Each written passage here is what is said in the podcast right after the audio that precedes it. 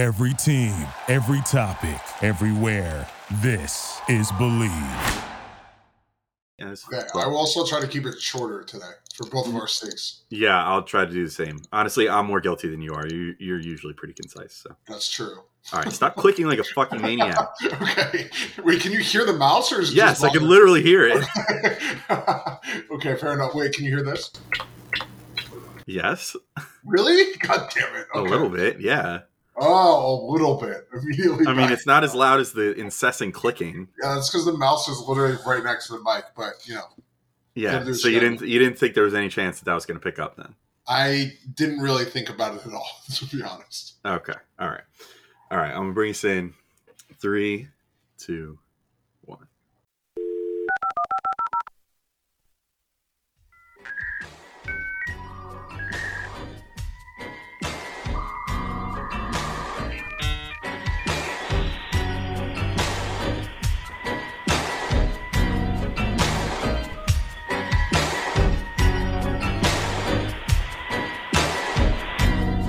got mail.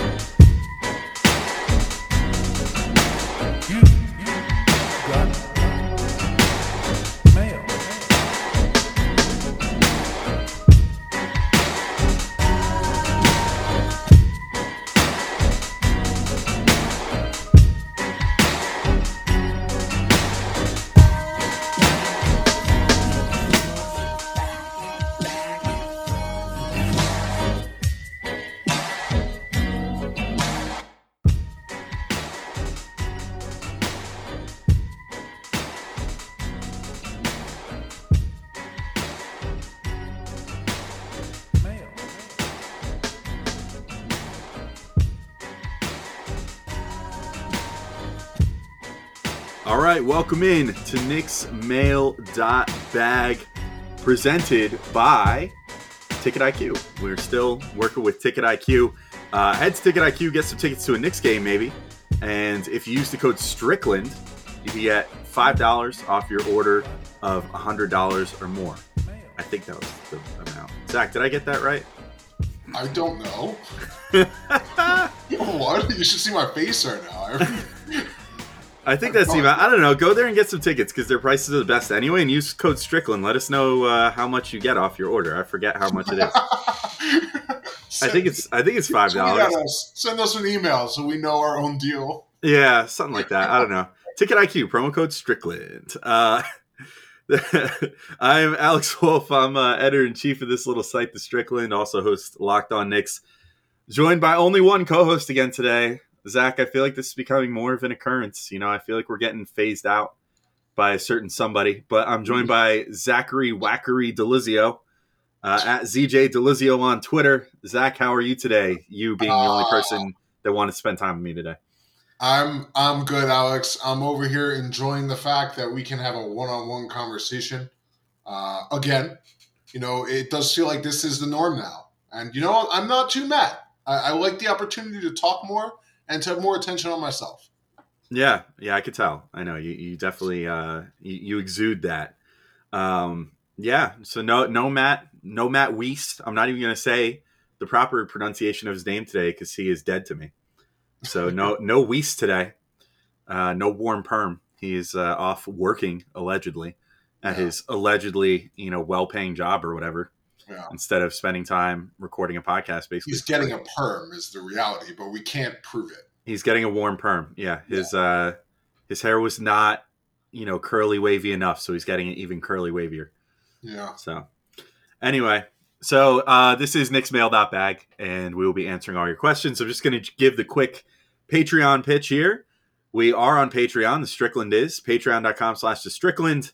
If you love this podcast and you want to support other podcasts of ours like this, you can go on there. And if you've been on our feed and you've been wondering, like, hey, why is Pod Strickland on Friday always 30 minutes? And uh, why is the other Knicks Mail That Bag always around 30 minutes? And all that good stuff. That's because they are exclusive to Patreon. So if you join our Patreon for six dollars, you get to listen to those two pods in full. You get to uh, join the Strickland Discord, which is quickly becoming the most amazing Knicks community on the internet. Um, as well as a big source for our mailbag questions today.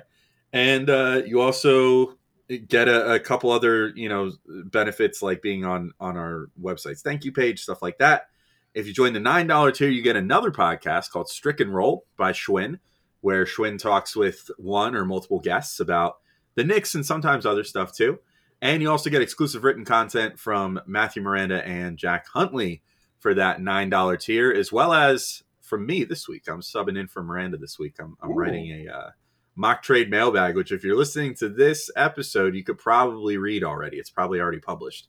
Big day today for the Strickland, obviously being the trade deadline. And there's a bunch of other tiers too, where you get all kinds of other perks, like listening into a recording of the Strickland, like getting to host an episode of Pod Strickland potentially, um, as well as some merch discounts and stuff like that. So definitely check out the Patreon, patreon.com slash the Strickland. And Zach, without any further ado, let's get into some questions here. You've got mail. Uh, two very pertinent ones to lead us off here. Uh, first question comes from Zan Rosen at Zan Rosen. Uh, why does at Whampirum hate you guys and ditch this pod? That's of course uh, Matt Weiss. You've got mail. And then uh, Schwinn Schwinnypoo from the Discord says, "Why does Marty suck?" And Marty, mm. that's another thing that we call Matt when we want to disrespect him. We call him Marty. Pretend we don't even know his name. Uh, so yeah, Zach, why does Marty suck? Uh, you know, how much time do I have? Um, as much as you want, quite frankly. Uh, but we don't want to eat too much into the other well, important questions. Not the thing, Alex. Yeah. Let me tell you something about what it's like to be a working adult and still come to this podcast. You know, when I get off of work, I'm tired. I have things that I have to do. My cat's annoyed that his litter box has not been cleaned today. You know, and and he meows at me for the food, and he wants me to clean his shit and I can't do it because I'm here standing up for a commitment that I made. And meanwhile, meanwhile, Mr. Weiss, Mr. Weiss over here decides that we, we, and by extension, all of the listeners and this website are the lowest possible priority and goes to some work meeting with a partner. Uh, yeah, uh, I think I've said enough. I think so too. I think you've spoken well enough for both of us here. Quite wow, frankly, we're, Marty. Bow out of that one, and, and now now all the evidence is on me. That was very well done, very political of you. Yes, yep. Quite frank. No, I was going to say, quite frankly, Marty, do better. Be more Ooh. of a Zach. Ooh, you know, yeah. it's disappointment, not anger. Yeah, yeah. We're just disappointed in you, Marty. You know, if you if you even listen to this, you probably won't. He doesn't. So this no. is all worthless. He actually said he only listens when he's on. wait, wait, do you listen to your own podcast? I occasionally listen to episodes of Locked On Knicks every once in a while just to check on myself and make sure I don't sound like an idiot. Okay. Uh, like I try to get in. It's mostly because I try to get things in check, like saying um too many times and stuff gotcha. like that. So sometimes hearing yeah, I, it, I can't do it, man. I can't. I hate my voice. Do you hate your own voice? Yeah, I definitely do. I've kind of gotten used to it at this point, though. And you have to edit your own voice uh, as many times as I have, you kind of just get used to it. Good point. Yeah yeah but yeah I, I, you know i try to i try to sort of just listen just so i can better myself but i mean i've been very open on here and on Locked On like i actually don't listen to that many podcasts like i i used to listen to more when i was commuting to the city all the time right, uh, but since i've been like work from home life for the last like two and a half years like i don't really listen yep. to that many podcasts so tis what it is. Mostly, it, it, this probably does sound narcissistic. Most of the time, if I do listen to one, it is to listen to myself to make sure I don't sound like a dumbass. Your most so, played podcast is yourself. yeah, yeah, because because I'm like trying to make sure I don't sound like a dummy. Well, I res- so, I respect that. Yeah, uh, and then here I am, still sounding like a dummy. So what good was it? It's a great point. I was thinking it, but didn't want to say it. But yeah, well, luckily I'm self-deprecating enough to acknowledge that. It's a good point. You've got mail. All right, we got uh, our next question here. Uh, another one from Zan Rosen, but this these come from the Discord. Uh, Zan first asks, "Who is the most likely member of the front office to have an affair with the newly hired Gerson Rosas?" Uh, backstory here: Gerson Rosas just hi- got hired by the Knicks. One might assume this probably means that like Scott Perry's time with the team is maybe numbered or something, because it would seem like Rosas would probably fill that uh, that GM spot below Leon Rose on the pyramid there. Uh, can't say for certain yet, but we'll see. But the whole story is that Rosas was uh, fired from Minnesota in part, at least apparently in part for getting caught in the office uh, boning his secretary. Um, Was it literally his secretary? Or someone within the org- was it was it his secretary? I knew Oh, I, I- just I know he was it was boning he was boning someone in the organization. That's all I know. Right. So I thought it was a secretary or something. Maybe it was someone different. But at any rate, he had he did have sexual relations with that woman. Um. So Zach, who do you think he's going to bang on the Knicks? I mean, how do we have any female members in the front office? I'm sure we do, but I, I don't know who they are. So I mean, I can't think of any either, to be completely honest. Um, How do you we know we know Rebecca Haarlow's off limits now. You know, Right. Well, well, you say that, but you never I mean, know. I, I guess, but I mean, Wally. Wally's sweating it out. I mean that yeah, I mean they're you know they're having their first kid together, so I guess we'll see how that works out. Listen, some people, some people are into that. I'm just saying. into into what? uh, pregnant women. Uh, if I Oh. need to be, if I need to be more explicit, which thank you for that. Um, you never know. You know, Gerson comes in here like, man, you know what? Turns out that's my thing, and uh, Wally, I don't care about him.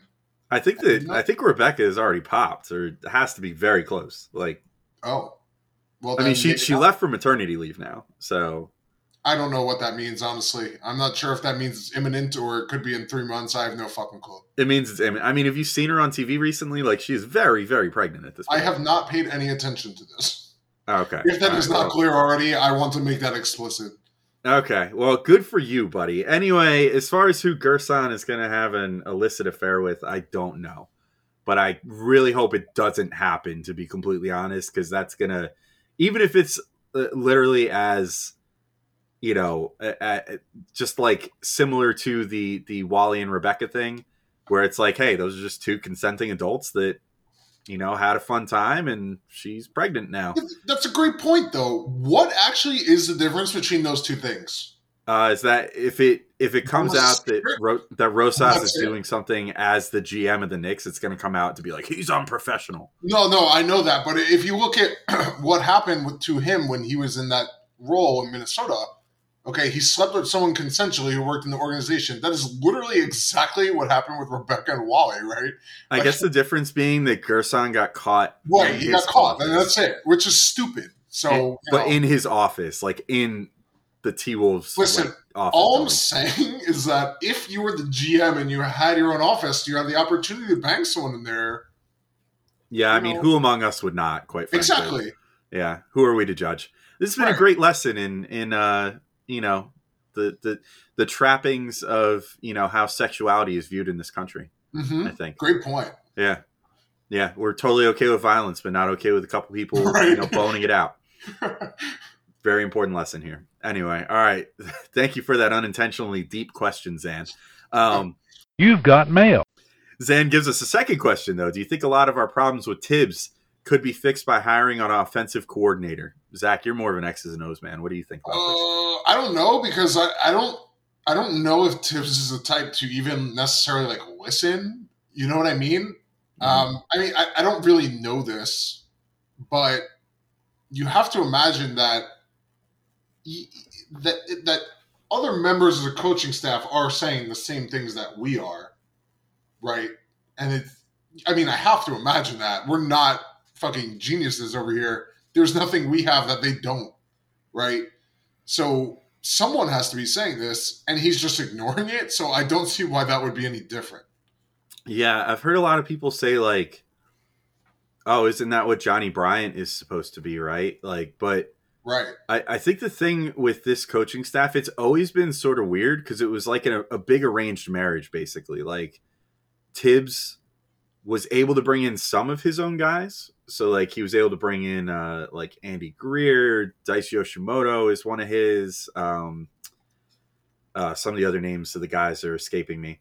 Um, but you know, there's a number of guys a little bit lower on the rungs in the staff that that Thibs himself brought in. But then Mike Woodson last year is one of his lead assistants. Johnny Bryant, who does have like the title of lead assistant, and Kenny Payne uh, were all brought in just as guys that like Leon Rose interviewed separately and said, Right. "I want these guys to be on this team." Um, and Thibs like, you have to take this job on the condition that these guys are going to be on your staff. Um, so I've always kind of wondered about what the power dynamic is like there, like how much Thibs really listens to, like if Johnny Bryant comes up with him, uh, comes up to him and says like, "Hey, coach, like, you know, the, I think that we need to try this, that, and the other on offense. You know, I think it's going to really open things up for Julius or for RJ or whoever." I, I've often wondered how much Thibs actually listens to that sort of stuff from the guys that aren't his guys, and how much it's kind of just been more like Johnny Bryant and Kenny Payne have kind of done what they've always done, which has been like more like player development coaches. And so they're sort of in charge of that facet, whereas Thibs sort of has autonomy over the offense and the defense, for better or worse.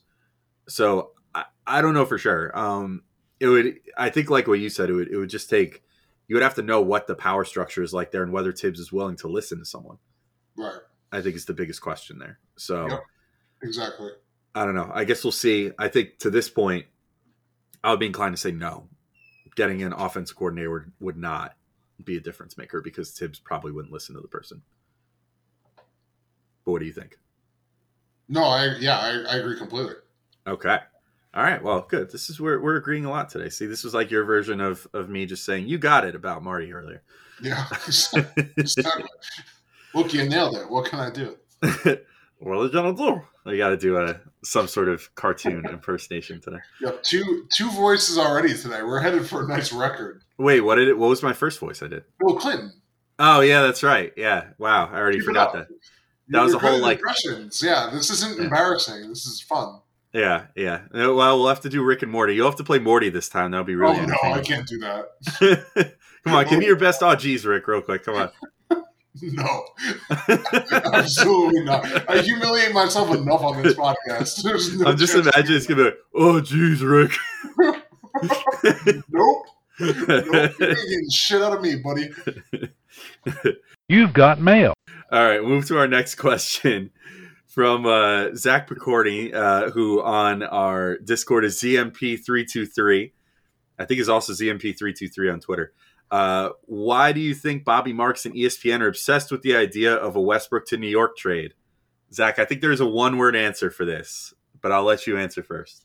Ooh, I'm, I'm curious what the one word is because I, I think there's only one answer, but I'm I can't get it in one word. I think it's obvious though, right? Like if if the Knicks trade for Westbrook, that's the only thing that can be worse than what Bobby Marks actually did. So you know, cover it up. That's actually a really good answer. So I'm gonna I'm gonna give you props because that that's I think a little better than what I was gonna say. All I was gonna say is just clicks.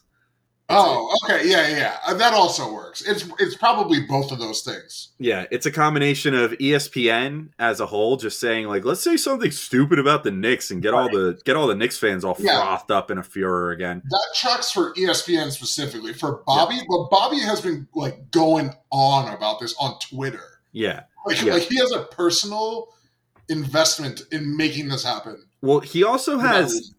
I mean, look, there's no way of proving it, but he has some sort of personal vendetta against the Knicks too. Like he is the one guy. Like certain guys, you could just say like like Woj is sometimes a little chilly towards the Yeah. Knicks. Uh, I think mostly just because they don't give him a ton of access, and access journalism is what runs the NBA, um, or at least runs NBA journalism, I should say. Right. And then like, you know, there's some other guys that are a little a little chilly on the Knicks when they talk about Bill Simmons, obviously, but he's just a Boston guy. Like, um, but like Bobby Marks literally like goes out of his way to like shit on the Knicks. Like anytime he writes an article or anything else, I think he does those front office power rankings and like despite the fact that the Knicks now under Rose for like the last like two, three years have had sustained competency, he still put always puts the Knicks at like number 28 out of 30 and is like, well, because like they haven't won like a championship yet, so they fucking suck.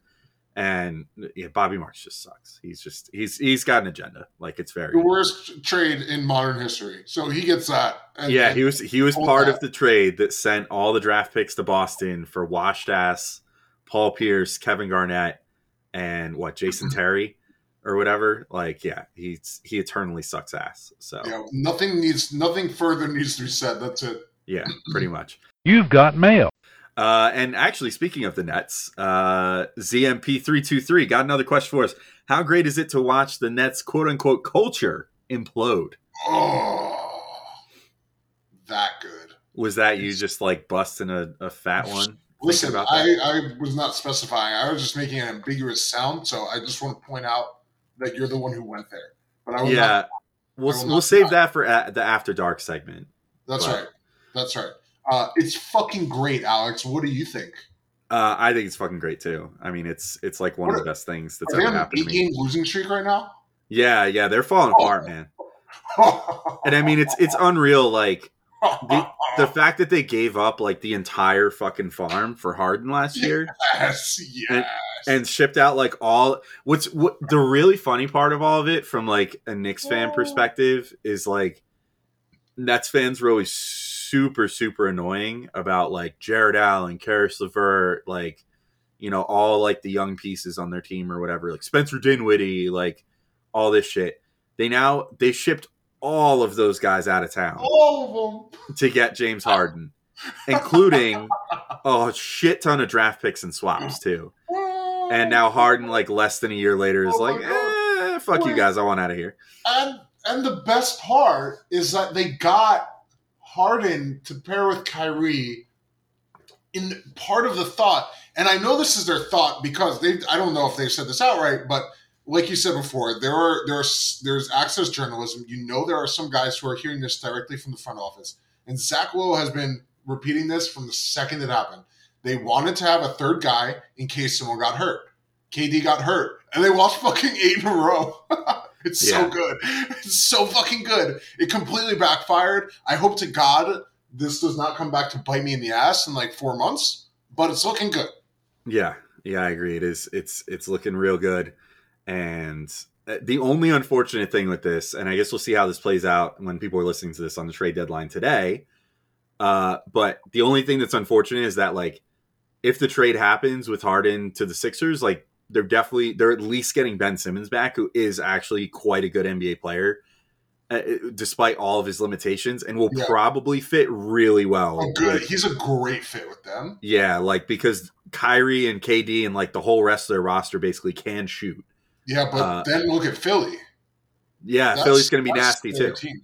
Yeah, it'll make for a really interesting four-five matchup. Yes, it will. And they still lose, by the way, if that Yeah. happens, because they still still gave up everything they did for this. So it's a win-win.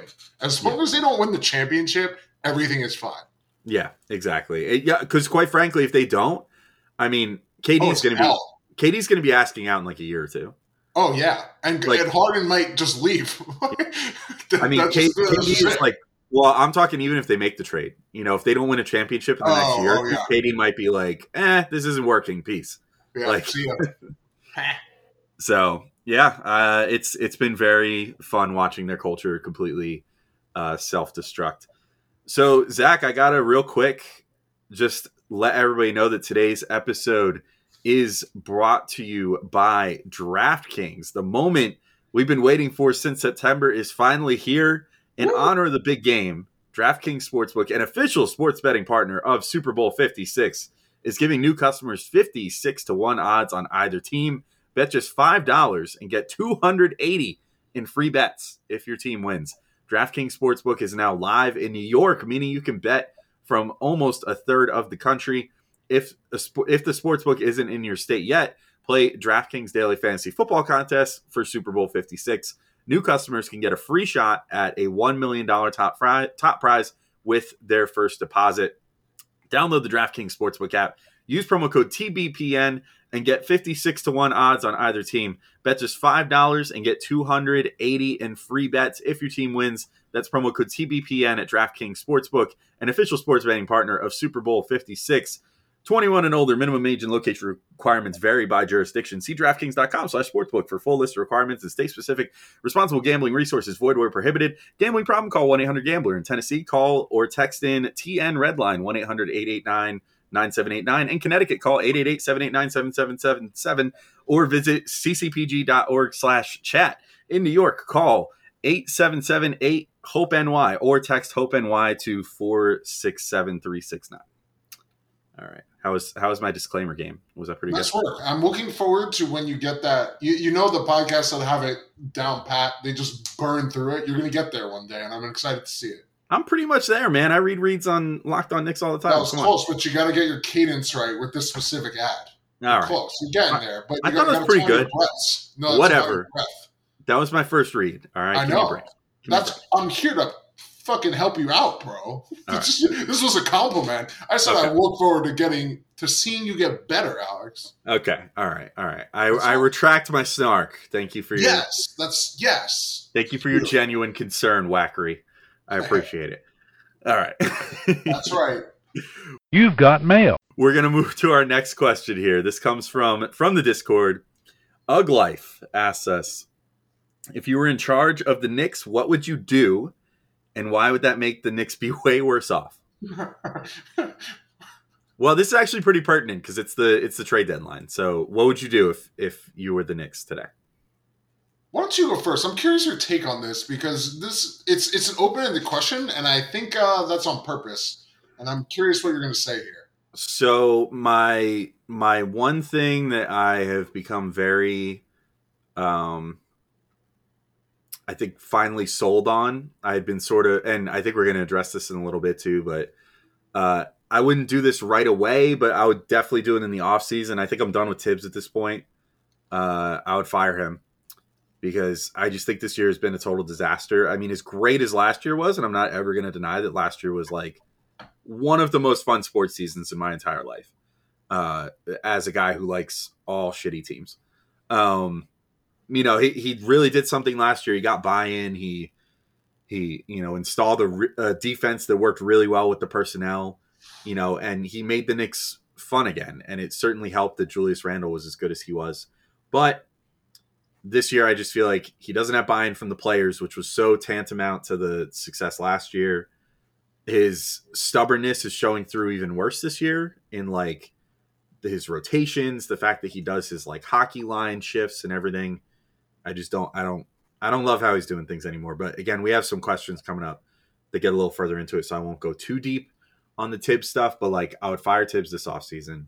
As far as the trade deadline i would try to move alec burks even if it's just for like two second round picks or something like that, uh, or like two second round picks and a flyer, you know, something along those lines. I would do that because I just think you spent a first round pick on Cam Reddish, and so why would you, even if it's a heavily protected one, so why would you not want to give him some minutes and see how things go the rest of the year? I also think that the Knicks should be operating from the standpoint of saying maybe we're not full on tanking, but we're going to acknowledge the fact that we're seven games under 500 with one of the toughest schedules in the NBA remaining, and certainly not make any moves that make it seem like we're going for it in any sort of way. So I would say that starts with trading Burks, who I think is more of a luxury than a necessity, and certainly not someone that you know you're developing or anything. Uh, I would offload Fournier if you could, but I wouldn't pay to do so at this moment because I just don't think now's the right time to do that unless you think you have a free agent you're going to need 18 million for this coming off season. Uh, I would offload Kemba in some way. Probably will not end up being via a buyout, though. I would prefer if they couldn't trade him to buy him out, but that is one guy that I would potentially maybe attach like a second round pick to and ship out of town uh, if some team was willing to to take him in. And then I would listen to offers on Randle. I uh, if you asked me like two weeks ago, I would have been like, yes, trade Randle, do it for whatever. But now he is playing better. I wonder if maybe with a different coach, I think there's more tension between him and Thibs than we realize. So maybe under a different coach, like next year, he'll be better and be more like his his self from last year. And also without Kemba and without some of the annoyances on the team. So I would I would look for the market for him, but I wouldn't be rushing to make a deal to sell him, send him out for like 25 cents on the dollar or something. Um, I would look for an actually good deal for him. But yeah, I think, I guess that's pretty much it, you know. And then I, I would definitely prioritize getting Jalen Brunson, uh, be it at the trade deadline or in free agency or via sign and trade uh, this coming summer. Um, oh, and I guess last thing I would, I would probably try to canvas the market for Nerlens Noel and or Taj Gibson because apparently the center market is thin but very much in demand this year. Like every team Oh, wants a really? center. Yeah, yeah. There's been a couple Yeah, reports. get Nerlens the fuck out of here. Yeah, Sorry, Nerlens. Yeah, he seems like a very nice guy, but get him the fuck out of here. yeah. So anyway, that's basically my plan. So I'll throw it to you now, Zach. What are you thinking? Yeah, I mean, I completely agree with that. I would probably just, I really would try to buy out Kemba. This is fucking pathetic at this Uh, and I feel Yeah. bad. same thing there. Like, he's a nice guy. There's no, it's nothing against him personally. He's been dog shit. Um, if he's not going to get benched because uh, the, I, I don't know if this is a Thibs thing or if they're, you know, there, there was some talk last time he did get benched that sort of implied that maybe the team wasn't happy with that, which seems fucking insane. Like what what the fuck? Um, but regardless, you know, uh, if that is not an option, then I would buy him out. Uh, Yeah. There's no there's no reason to have him on this team anymore. Yeah, I'm I'm sort of I'm sort of there at this point. I, the only thing is like it would just be sort of annoying, even if it's a relatively small amount, to have just finally gotten Joakim Noah's money off the books in dead Wait. cap, and then be like, okay, now we're going to spread out Kemba's final Wait, year of you don't have to stretch him, isn't? Oh, he's on a two year deal, isn't he? He is, yeah, he's. on Oh yeah, two-year don't stretch it. No, no, no, don't stretch it. So Just fucking deal with it. I mean, you I- could I also like just opt, you could also Yeah, just opt to take the eight million dollar cap hit next year and not stretch it. So Yeah, I think that's what I would do. Yeah. Just get him. Just forget it. It's a sunk cost. One year is not a big deal. There's no free agents this offseason anyway. Uh, and even if there is, it's not like a. This isn't a situation where you have like a potential big three where you need you need every ounce of cap space. Just fucking get just get him off the team for everyone's sake. Yeah. Yeah, I feel the same way. It's just it it didn't work. It really did not work. It's sad because the homecoming angle was so fun and we were so excited for him, but Yeah.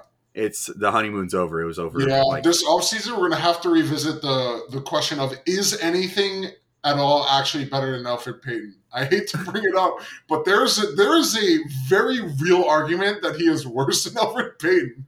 yeah, which makes it that much more sad to be completely Yeah, I, honest. exactly right. Come Yeah. on, like, fuck out of here, dude. Come Yeah. on. Yeah, it's really been that bad. Mostly just thanks to play style clashing and everything else, but no fun at all. Yeah, and also just not scoring for like four games. yeah, yeah. That that's insanity from a guy that literally was so the only well reason known. he's here. He doesn't do anything else really. So Yeah. Yeah. It is what it is, I guess. I feel like he knows the writing's on the wall too, which is probably why he's been kind of dogging it and mailing it in lately. But You've got mail.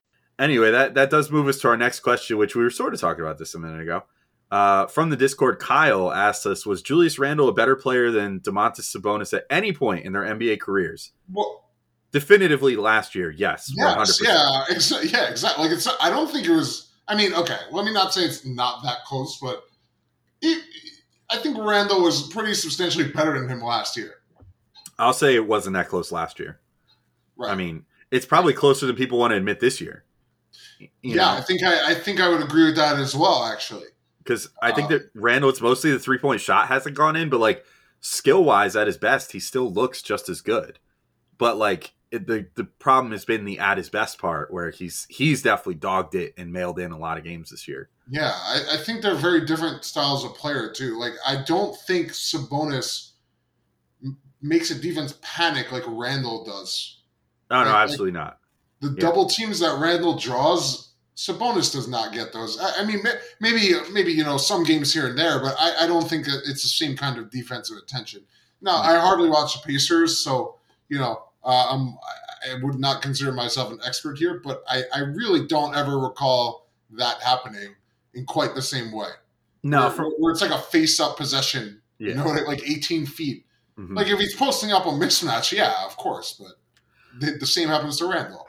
Yeah, from what I've seen of Sabonis, he's more of like a like like he's like a Phil Jackson's wet dream kind of guy. Like he'll like get the ball on the high post and like generate some offense out of there, whether it's kicking like a really nice outlet pass to somebody quickly or or posting someone up and creating offense that way. Obviously, he has the three point shot, which goes in pretty consistently, and he could do a little bit of pick and roll play and stuff like that. But like, he's, eh, you know, that's how he generates offense. Whereas Randle, it's literally like takes it at the three point line and then starts breaking a guy down off the dribble and draws like almost an immediate double team because teams are afraid of what he could do if he gets ahead of steam going to the hoop and try to take the mid range away from him and all this other stuff. And then, you know, try to make him pass out of double teams to find guys. Like if you put Sabonis in that situation where he was on the perimeter and had to generate stuff like a wing, basically, he he just wouldn't be able to do it.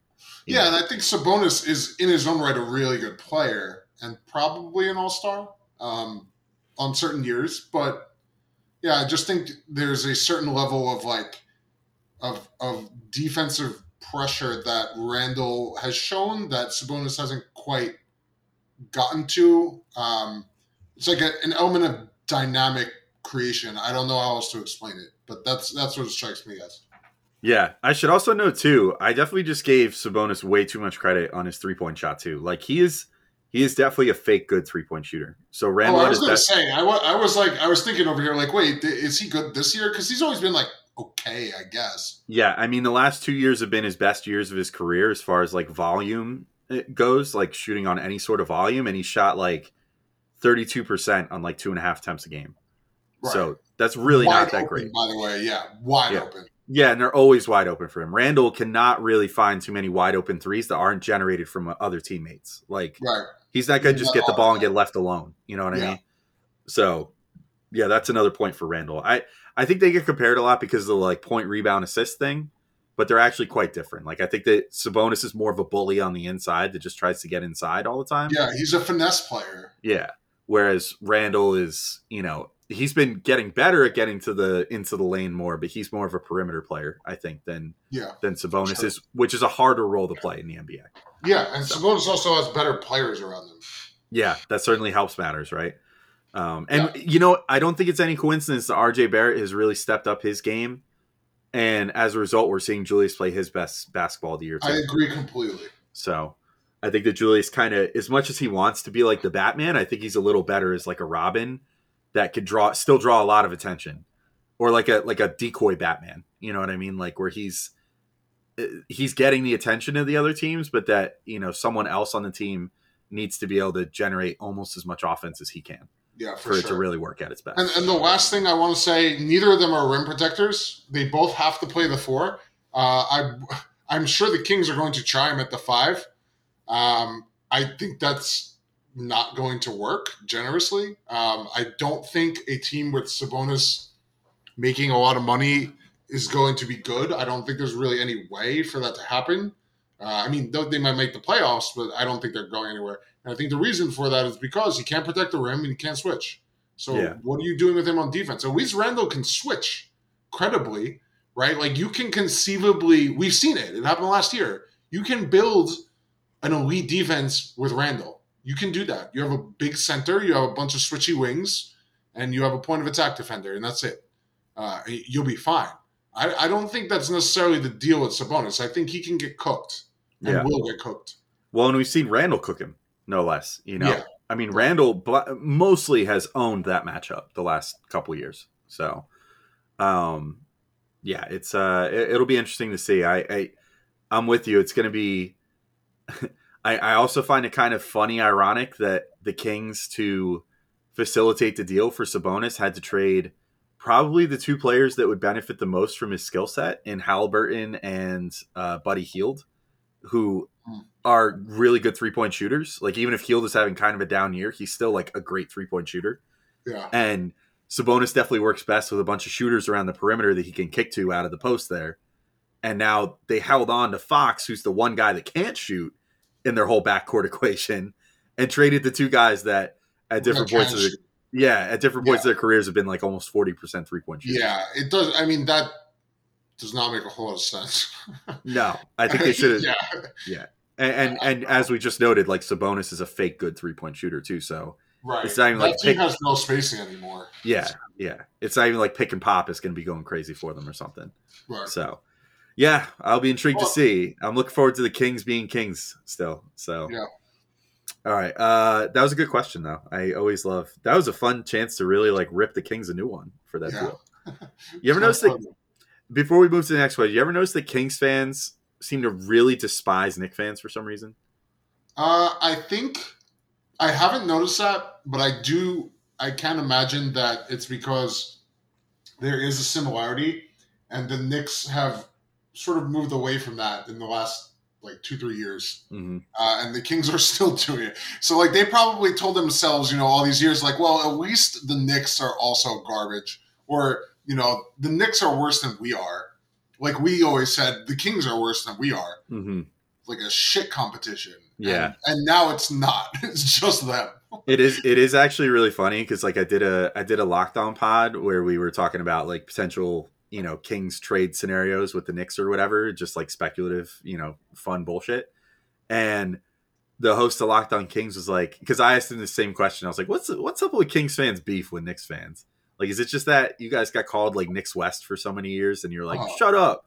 Uh, but like, he was like, yeah, I think it's the Kings fans always were kind of like, oh well, like you know, at least we're not the Knicks. And I wanted to be like, bro, your team is about to set the record for most consecutive seasons without a playoff appearance. Not just in the Right. NBA, but I think almost in like all of major sports. All like sports. I mean, this is going to be like year 17 that they Oh don't make the God. playoffs if they don't in a Oh, row.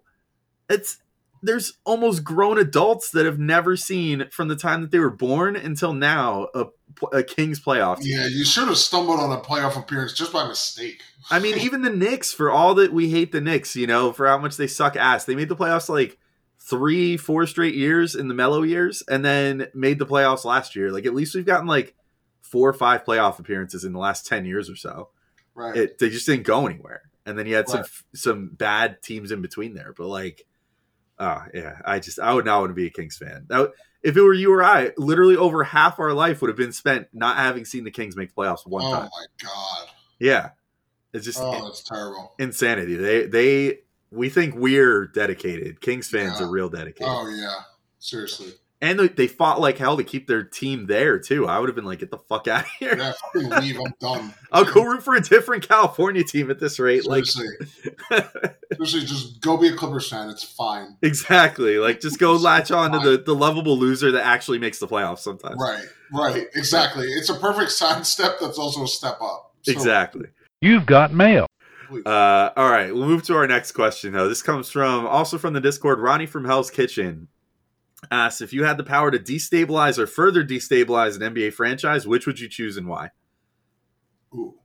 Yeah, what's it? What's your answer here? Which The wh- Celtics. you think the Celtics? yeah, fuck them. Yeah, The, the thing is, uh, it's fun to think about the other teams, but the Celtics, you always get the Bill Simmons overreaction, and it's so much fun to just listen to him have a meltdown on the podcast, which we don't, you, you know, you don't get that when the Nets fuck up or Miami or anything like that, you know? yeah. I'm so glad on the the Pacers are so fucking mid, dude. Like I just don't care. Yeah.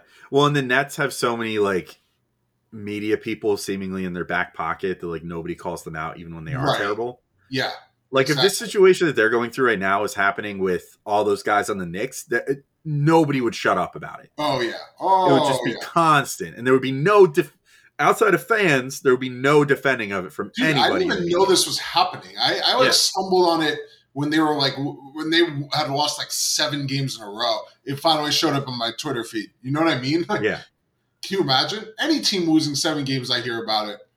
yeah, yeah, and like the Nets just get a free pass despite being Yeah. allegedly the most finals ready team in the Yeah, whole so NBA. fuck them. Fuck them. Um, I would actually say you you named the team that I would that I would pick just because they annoy the shit out of me. The Heat. Miami. Yeah, Yeah, yeah. I would destabilize Miami. I'm tired of them always figuring out a way. I mean, they had that team with like Dragic, James Johnson, and like other sort of bullshit that made the playoffs. Like, right. get the fuck out of here. Like, I'm Yeah. tired of their stupid ass team, stupid ass Erik Spoelstra. Like, we just need to like get. uh, I would destabilize them by like you know get the deep state in there, get like Spoelstra embroiled in some sex scandal or something. Like, Yeah, get him the fuck out. some freaky shit. Yeah, like that's step one. Like you know, take out a hit on Pat Riley. Maybe he's he's lived a long enough life. Um, He's old enough you could pass it off as yeah, else. yeah. We'll we'll we'll do the Breaking Bad method, the best best TV show of all time, Breaking Bad. We'll ricin him. You know, um, for anyone that's not initiated, I don't actually think Breaking Bad is the best TV show of all time, but James Marcita thinks that I think that Breaking Bad is the best. you TV back down on that so quickly. Yeah, I know. I know. Well, you know, I feel like people would look at me differently if they're like, "Oh, this guy thinks Breaking Bad is the best show ever." It was a I very, think, I think people will people totally think that, and I think it's okay. It's just an opinion. It doesn't fucking matter. it was a very entertaining and And fun. TV show. Anyone Yeah. that says otherwise is kidding themselves. yeah. So, Agreed.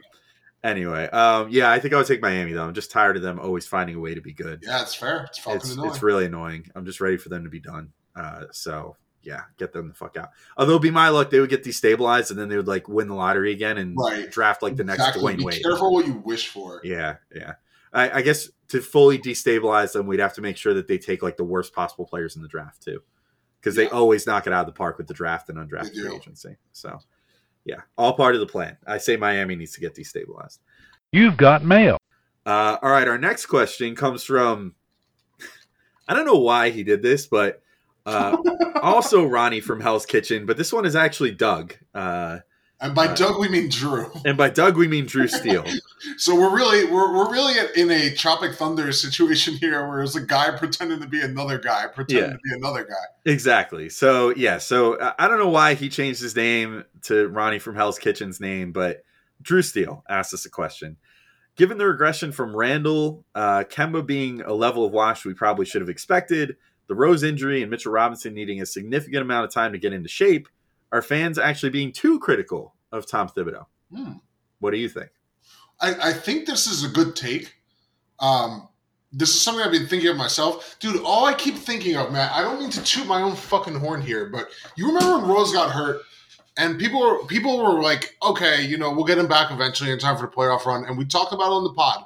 And I was like, Rose might be the most important player on this team, and we've we've come back to this over and over, and all I can think about is that Rose might be the most important player on this team. Mitch is might be the second most important player on this team. He might be, right? Look at look at what's happening now compared to the beginning of the year. He couldn't even fucking play. You're, you're talking about you never center rotation. Remember, Taj Gibson was our best center for like a month. Do you remember that? Mm-hmm. This Yeah. is this is the kind of shit that we've been fucking dealing with this year. And plus, he, he didn't even mention Fournier being dog shit for two months, who's finally rounding into form. But of course, they're now rounding into form when you don't have Rose, and the schedule is much harder.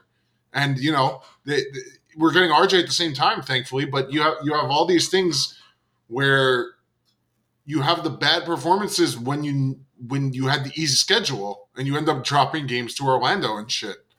Uh, and now that the hard schedule comes, it's too late. There's nothing you could do. So, I, I mean, I don't mean to. This isn't a full absolving of Thibs at all. Um, there's definitely stuff he should still be doing better, but I do think it it's a valid point that you're talking about what three and a half guys being basically three and a half of your rotation players being useless, right? Kemba Rose and and two thirds of Mitch. Yeah. Not to Yeah. mention two thirds of Fournier. Yeah. I, so I think where I'm at on this, like, I could definitely appreciate the fact that the Knicks have been kind of snake bitten this year. But I think my counter to that is that it seems like a lot of teams in the NBA have been pretty snake bitten this year. And a lot of them have handled it a hell of a lot better than the Knicks and Sure. Have. It's true. Um, and there's an argument that, well, maybe the reason Fournier played like shit is because of Thibs. Yeah. Yeah. So, and- yeah, the, the chicken neck. Yeah, so like you know, like Thibs loves to be like the next man up coach or whatever, and like toot that horn and all that shit. But like, I think that he struggles with not having like his guys, particularly Rose, you know, available.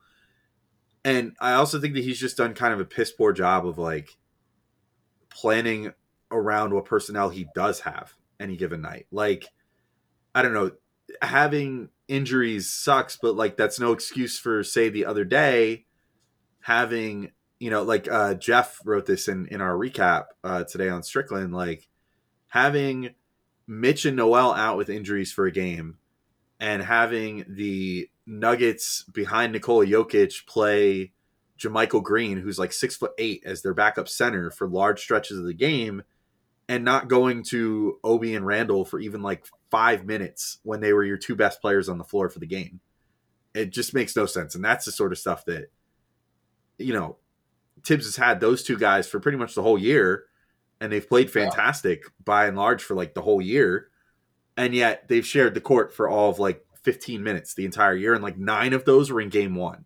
You know, it's just it's horrendous the the lack of ingenuity that he has, and like the the fact that he always feels the need to have like a a rigid, structured like nine or ten man rotation with no flex and always has to play like the five starters together and the five bench players. Well, he has been staggering more a little bit recently. I think. I actually, only because he's gone to a nine man rotation. yeah. like- well, well, but that's that's the thing, right? But why are you going to a nine man rotation? You know, it's like it's the regular season. Like go to ten and stagger them a little differently. Like I don't know. It's just I find it to be unimaginative, and I also think I think regardless of the injury statuses or the underperformances of guys, it seems like Thibs has really, to my eye at least, lost the locker room this year in many ways, and I think that that can sort of explain some of the underperformances too. So it's like Maybe. Sort of- I think it's sort of a chicken or egg situation. You know? yeah, I mean, I think it's probably just both things. It's the reality is these guys sucked, and that's part of the reason they lost games. And Thibs didn't help with that. Uh, but I, I don't know if he also actively like I'm not really sure what Fournier is doing so much differently now, other than hitting shots. Maybe you know maybe he's getting a couple different actions here and there, but by and large, we're talking about stuff on the margins uh, when we're talking about those kinds of actions, right? They're not running plays from every possession. There's a point where you just got to hit shots, and he wasn't hitting shots, and that's sort of, you know, shrugging, whatever. What can you do? Yeah. What are they gonna do? You know? Um I Three. I do a really good Rick from Big Mouth, so I, I can't help but go to that sometimes. yeah, When- that's a good one. That was yeah. good. you gotta grind the pepper, baby. Um, anyway, uh, all right. Well, that was a good question from Doug, but I think we could move to our Yes, next one was. because Mhm. you know we're all gonna do. Um, You've got mail. Our next questions come from Jake Andrews on Twitter at NY Critics. We got a few from Jake here. Uh, Jake, first first one is a longer question. It says, "I'm coming in hot. I don't see how some people, you know who, yeah, that bum who's not on today. He can't even defend himself. This is gonna be so fun. Uh, I, I don't see how some people, Marty, can criticize the Buck Showalter hire for the Mets and be in favor of keeping Thibs. Answer this question: Is Thibs the guy on the dice when uh, the Knicks are hosting an M- or sorry, hoisting an NBA title or an ECF title? Is the an- if the answer is no, why would you be so afraid to fire him? Are we just that traumatized from David Fizdale and company that we're afraid of the unknown? So are we not? Uh, are we just going to settle? I've seen this before. This is how people end up in bad marriages. Well, no, sir, I say. Imagine me throwing my glass of wine into the fireplace. I imagined it. It was gorgeous. Fire Thibs, Jake closes with. So off of off of a potential devil's advocate for Thibs maybe not being that bad, we have this question, which basically says, Fuck Tom Thibodeau. What do you think, Zach? What do you, And what do you think about Jake's take? Fuck? Matt. And also fuck Matt for like for not liking Buck Showalter. I mean, I don't know about. I I don't. I, I don't even. I don't know who Showalter it is. Um, I I don't feel like I can respond to this. I feel like we should leave this for Matt. Yeah? I mean, I'll answer a little bit in the sense of, I mean, I do agree that I don't think the Knicks should be afraid of firing Thibs, and I sort of made this point like on um on Locked On Knicks yesterday. Like we did like a mini mailbag, and someone was like, "Uh, "What would the what would this team be like if Mike Miller had been hired as the head coach instead of Thibs?" And my thought was like, well, they'd probably be like more sustainably mediocre where they wouldn't have had the high highs of last year, but they wouldn't be reaching these low lows of this year. But the but the other difference is that I think that if Mike Miller was the coach, it would sort of be acknowledged of like, all right, dude, like you're the you're the bridge coach. Like we want you to like develop the young players for a while, and like eventually, unless you really start taking a step forward as far as how good the team is, you're gonna probably get replaced at some point. And there would just sort of be that silent understanding between the front office and the coach. Whereas with Thibs, I just feel like it's going to end up being a lot messier, thanks to the fact that you know he has his standing, for better or worse, is like a perceived great coach in the NBA. He just won a Coach of the Year award last year for the team overachieving under him. He's friends with Leon Rose and everything else. Like, I I think that if the Knicks had eventually you know had Mike Miller, he went roughly 500 for like three years, and then they said, okay, Mike, we're moving on it would have been quiet. Nobody would have said a word, and they Yeah. probably would have brought in a better coach. You know, with Thibs, whenever the firing happens, if it's this off season, next off season, it's going to be ugly, um, and it's going to lead to a lot of Maybe. criticism of the team and everything. Maybe, but it also might not. I think people are you know, I, I don't think it's um, too difficult to figure out why he would be fired if he was fired. You know, what I mean, when you say that, you, you're talking about the fans and stuff, which I agree with. But you got to understand, that there's Oh. still people to this day saying that David Fizdale got a, a bad shake. With yeah, but you can't do anything about those people no matter what. I, I don't, I don't think it's an organizational, a, good organizational decision to pay attention or care what those kinds of people say.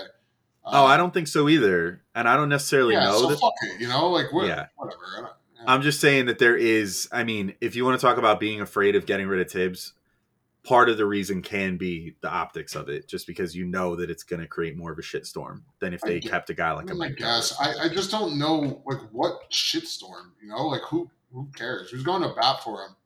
Uh, there are going to be plenty of people that are going to go to bat for Thibs when he gets fired eventually, Ah, whatever. whatever that is. The usual suspects who don't matter. Yeah, Um, yeah. I do want to point out though, my I, I'm not. I, I'm going to sort of play devil's advocate here for a second, um, just in in the example that was used here because I think this is sort of uh, an interesting thing. Uh, number one, we should be traumatized by David Fizdale, but um, the thing is, there there is Jake makes the argument that this is how people end up in bad marriages, and I think that's valid and true and a good analogy. But I would also point to the other side of this, which is that if you always think the grass is greener, you don't get married at all. You don't get involved with anyone at all because you always think there's someone better, right? Uh, and this is this is something that happens a lot to a lot of people. Uh, you typically don't know if someone is going if you're settling or not, right? You have to find someone who you're okay with, both coaching and in marriage. I think it's a good analogy, and you work together to the best you can until you can't anymore. So uh, you know you give it a shot. Sometimes things go well, sometimes things go poorly. If you judge that the highs are worth the lows, then you keep them, and if not, then you get rid of them. So so far we've seen the highs, we're sort of seeing the lows. Although I do also want to point out that as far as the lows go, this isn't that bad. Like, let's be real. We've seen some serious shit. You know what I mean? Like, like okay, yeah, this team has talent, but not that much talent. Uh, there's a lot of young guys here uh, and a lot of inconsistent players here. So, uh, you know, the grass is always greener, it seems, and uh, it, the reality is it's not always. Yeah, I think it's just ultimately like this year, the the disappointment level is way higher. Yeah, which of course it is. yeah, Of course. And, and dude, the reality is, I, this is another thing that I talk about a lot. A coach is a margin. It's on the margins. D- Is there any coach who would be making this team a, uh, a even a 500 team? Do you think? Oh, I yeah. There are definitely some coaches.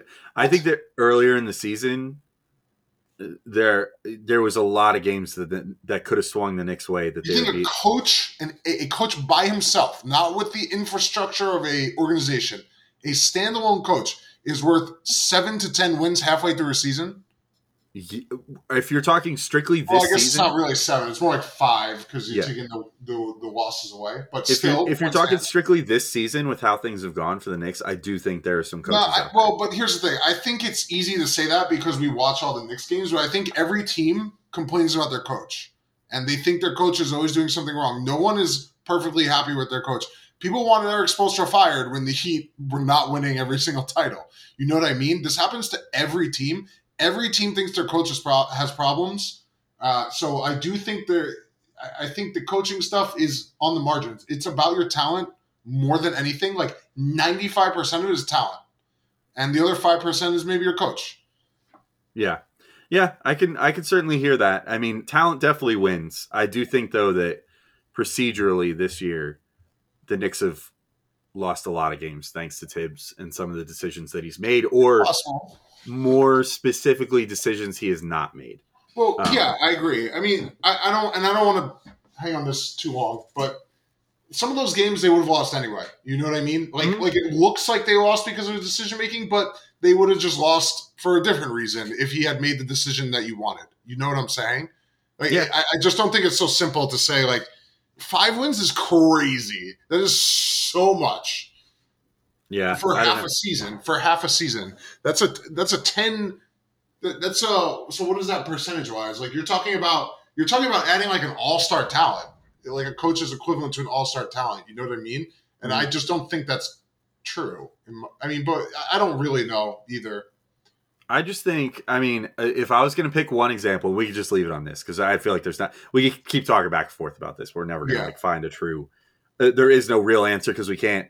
We can't to make Right. you know No, our, no. another cartoon reference. We can't like just pull out our Rick and Morty portal gun and check all the alternate realities and see what's going on here. Yeah, But it, the one guy that we sort of mentioned already, I would argue maybe would be a guy that I would be like, if you put him in charge of the Knicks, I think he could be worth an extra five wins. Would be like a Spoelstra. Like if you have a coach that's that good and that's that good at making adjustments and you know game planning for other teams and stuff, which Thibs has not seemed loose enough to do. He's much too like rigid to to do those sort of things.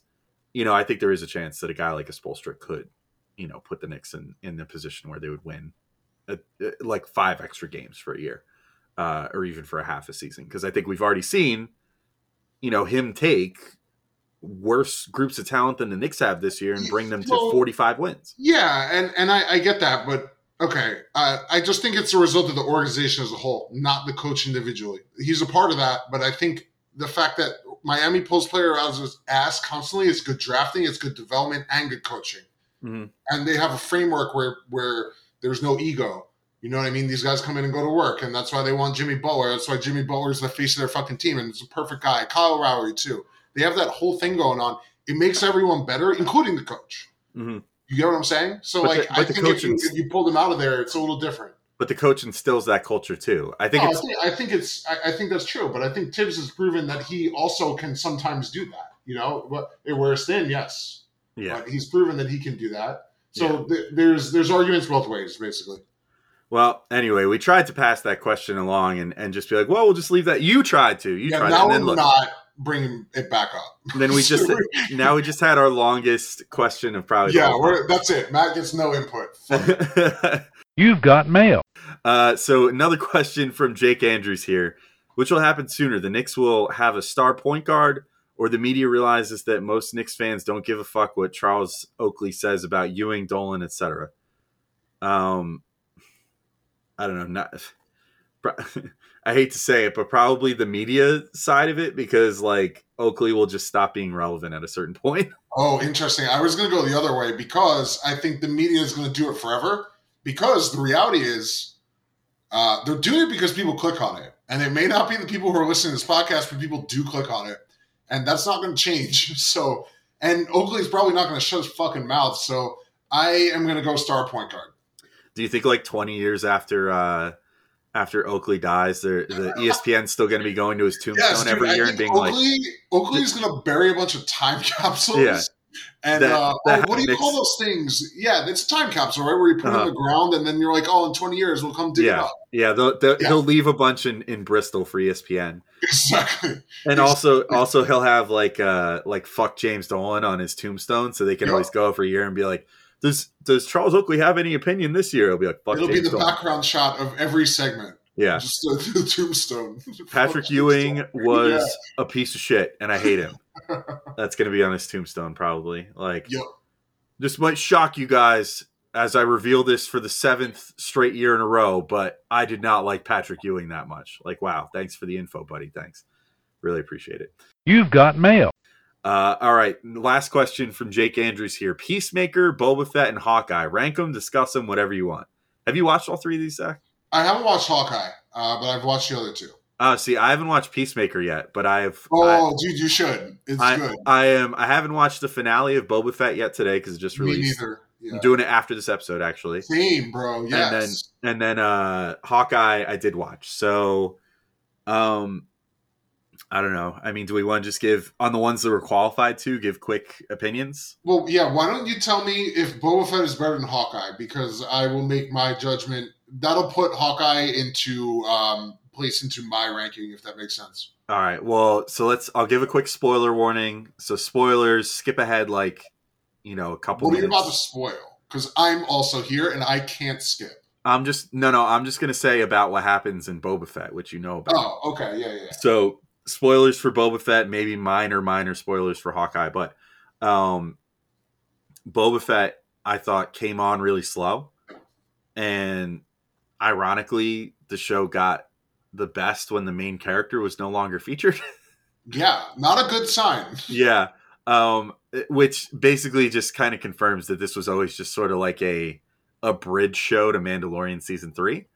Um, I've been hearing, you know, I've just been seeing from like reviews and whatever that the final episode is like balls to the wall awesome, which I fully, uh, you know, I fully believe that. Um, I think so. Depending on how it ends, I will probably put Boba Fett higher than Hawkeye. That said, Oh, oh. that said, Hawkeye was really fun, and I loved it. Um, I'll I'll give the spoiler free review for you, Zach. Like, it's more street level in the story it tells, so it's not like world ending stuff. It's essentially like uh, a The first Hawkeye, Spider-Man. huh? The first Spider-Man.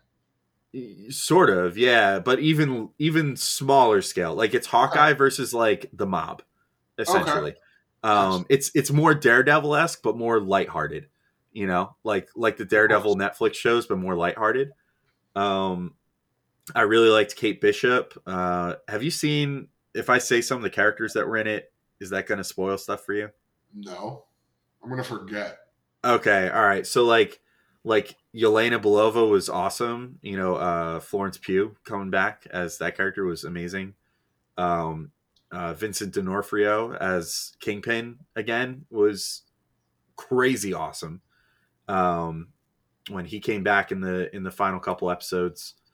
So I mean, I, I thought Hawkeye did a really great job, and they finally made like another Marvel story that wasn't like you could maybe argue Falcon and the Winter Soldier was sort of like this, but like a, a more grounded story where it's not like every every single thing that Marvel puts out is something that could potentially destroy the universe because right. it, it starts getting harder and harder to believe that like Care. Yeah. okay course. you're you're taking this like world ending threat on alone why exactly Right. like you have enough firepower in all of your super friends to wipe this guy off the planet in five seconds. So why don't you call up two of them and just you know get the job done real quick?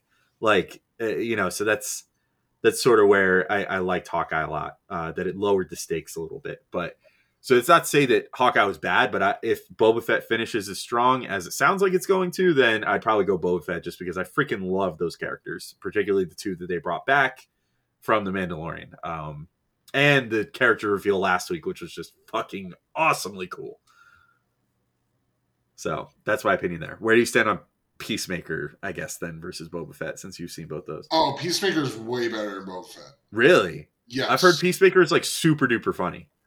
it's very funny. I find it. A, I will say, basically, the only criticism I can have of it is that it's like it's a it's a little bit of James Gunn like jerking himself off because Yeah, like that's it's a the risk. little too vulgar. Like Yeah. like he's always kind of vulgar, obviously, but it's like they're really saying fuck every other word, and I say fuck every other word, and I'm taking notice of it, and it's just like once I noticed that, it was sort of like oh well, this is a little much, but in general, it's yes, it's funny, uh, it's entertaining, it's weird, it's interesting. Uh, it's one of the better shows I've watched in general in the last honestly couple years. I don't I don't really watch a lot of TV, uh, just shows in, in general. I stick to you know the the main stuff, and it's definitely a step above these. I, I mean, the, the generic Marvel and Star Wars, um, which is sort of where I'm at with Boba. Also, I like it. It's fine, I guess, but it's just kind of boring and unambitious. And the fact that The Mandalorian is the best part of Boba Fett's show, uh, not good. And I wish that they would just do something different. Like, it, it just feels like, like, what are we doing here? We have another fucking person in Mandalorian armor again on Tatooine. Like, I just, I just, I am, I am such a sucker for Star Wars. I'm the exact person they had in mind when they bought this property for five billion dollars. And they're like, we're just going to print money for the next hundred years. And I, I went and see all the movies. I always will. I always will. I always watch these shows, whether they're good or not. I'm still going to watch it because I'm a fucking sucker. Okay, and I love this shit. But I just wish they would try something that's ambitious. Nothing Yeah. is ambitious. Even I the Mandalorian was not ambitious. Yeah. It's just well executed. I'll say like I, I had the I, I said the same thing like going through the first few episodes of Boba Fett. I remember I said to my wife, I was like, "It's always so funny because like I know you you played Kotor, right? a long time ago. Yeah. Okay, well, so like I just replayed it recently, and like you know, even in Kotor, no Knights of the Old Republic for anybody listening, it's supposed to be like a uh uh like hundreds, if not thousands, of years before the events of like the Star Wars movies. You know what I mean? Like a Yeah. long ass time ago, like the original Sith Yep. versus Jedi wars, like way back Right. in the day and stuff. And um and like even in that game, you go to Tatooine and they say like, "Oh yeah, Tatooine dried up, eight, you know, generations ago." You know, like there's been nothing here. This is a bullshit town, you know, where it's just like, or a bullshit planet where you know everything's dried up and everything sucks, and Yeah. know, there's yeah, not even anything left- Like it's fucking capital of the fucking universe. Yeah, and they're like, you know, there's not even anything to mine here anymore, practically, you know. right. And, and then in you know in Star Wars lore, it's literally like the center of the universe, and it's like Yeah. come it's on, so man. you've got a whole universe to work with. do here. anything. Eh, just please, God, just give me something different. Like I Yeah. don't. It doesn't need to land. like just please try something different. Please, God, but they won't. I know they won't. Marvel won't really do this either. Uh, that's sort of why I liked Loki. I, I don't want to get too deep into this, but that at least was like a little different. You know, where the final episode was not really action. Uh, Mhm. and I like that. I like that they tried something different. That's why I like Thor Ragnarok so much. But they don't. That's like the extent of it. You know what I mean? Those are still clearly Marvel products. Mhm. Star Wars does the same shit. I need them to try something different so bad. Just Yeah. so please, God. The, the only thing I'll give them credit for is that they have sort of leaned into like the Mandalorian stuff as being like more so than the normal Star Wars movies, like a western sort of, and they like lean into that vibe, which is kind of fun. A little bit, yeah. And then, a like- little bit, but it's the Mandalorian again. That's Yeah. the Mandalorian doing it to Boba. Yeah, and then and then like the as far as like Marvel, they occasionally try something different, which is nice, and those Yeah. are usually the best ones. Go figure. Yes, right, Like- right. I just like, can you imagine if Star Wars just did something fucking interesting? I even Yeah. like Solo, dude, because that felt different. Yeah, like There were- There was some dumb like, bullshit um, in that, but it was different. Yeah, like it was like a decent like heist movie kind of. Yeah, exactly. Exactly. That's literally all they have to do. They can take movies that already exist and just put them in Star Yeah. Wars. I mean, that's there's it. there's no better like proof positive than like, and then we can end this discussion because we've gone on a long time Yeah, on this, yeah, but yeah. but like uh, we need to save this for the next nerd mailbag. But true. like, um, for example, like there's no better example in Marvel than like Shang Chi versus Eternals. Right. where it was like Shang-Chi was like, okay, you guys just I mean, it ended with sort of like the the big CGI fight sequence, but like most of that movie was like, wow, this is like a badass like single shot fight scenes, Yeah. like you know, it's kung, a kung fu, fu movie. movie. It's And it's cool as shit. movie. and it was cool as shit, and it was Can so you fun. imagine, dude? Dude, imagine a Star Wars movie or show shot like an actual action movie.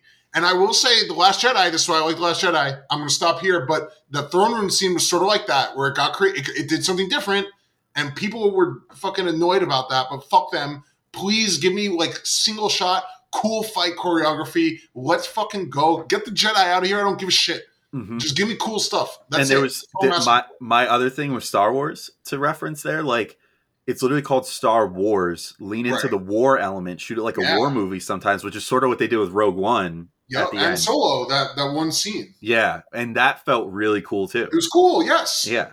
So yeah, they just got to try new things. But you know, you and I, like uh, you said, the best. We're suckers, so we'll keep watching regardless. Yeah, it's but- true. Here I am complaining, and I'm still going to give them my money. Exactly. You've got mail. Um, all right, we'll take another quick uh, diversion from the Knicks for a second here. G Baked in the Discord wants to know I was at the Met playoff game where Lo Duca tagged out two runners at home plate.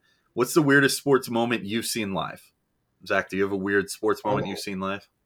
Um, I don't really have a, a good one because I haven't gone to too many games.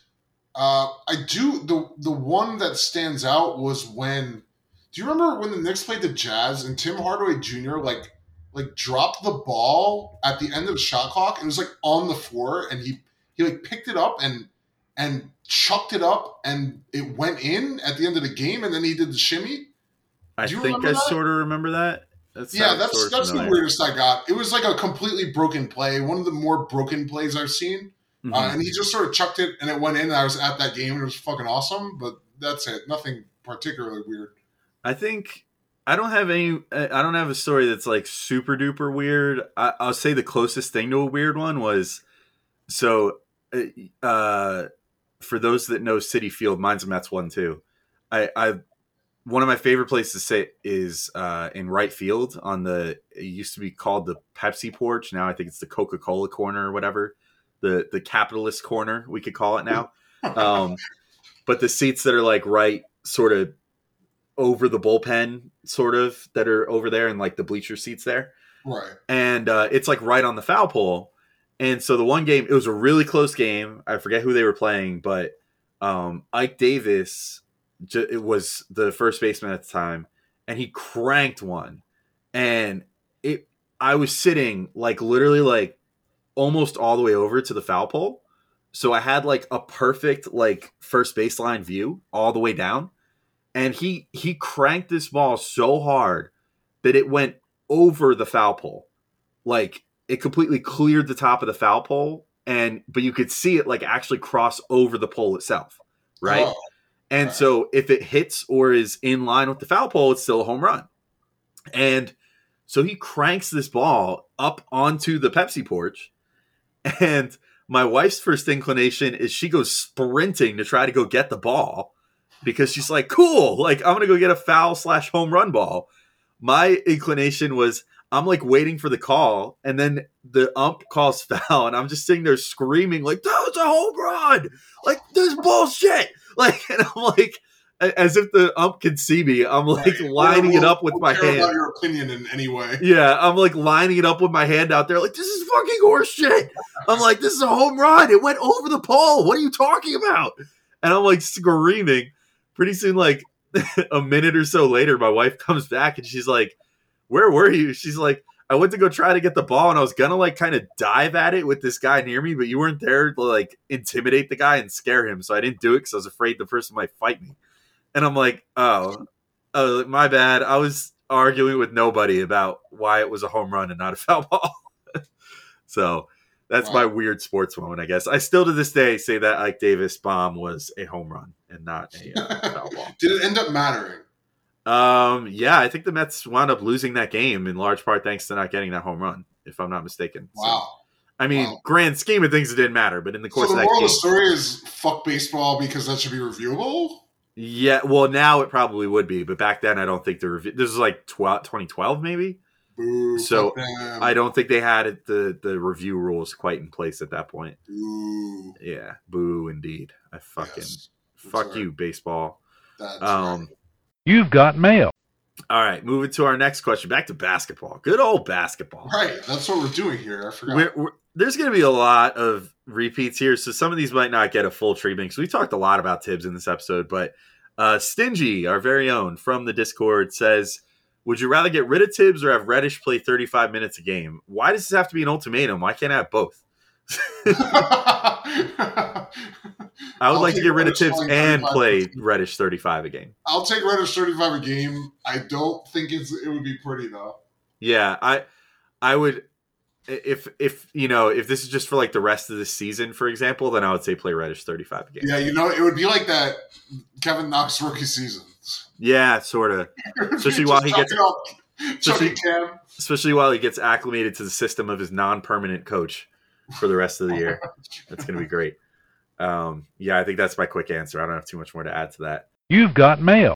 Uh, we got a, a fistful of questions here, one one for each finger from uh, Jax three six five uh, from the Discord, and this is a this is this is a pot shot at one of our uh, one of our cohorts in the Knicks Knicks sphere here. Can we criticize Thibs? Like I know he's forgotten more basketball than I know, but everything has been poo lately. Uh, Zach, what do you think? I, do, I, I, I mean, I think we've gone over it. I mean, I guess I could more explicitly say that I agree with all the criticism. I don't think, I mean, and I think the the RJ injury is really a, a very metaphorical cherry on top for good reason. Um, Yeah. Yeah, it's, I mean, I don't know. I don't know. Everything you said is true. So you know, while while I definitely caution, I, I think people are are overreacting a little. I I still think that there's plenty to criticize here for good reason. Like you know, it's somewhere in between there.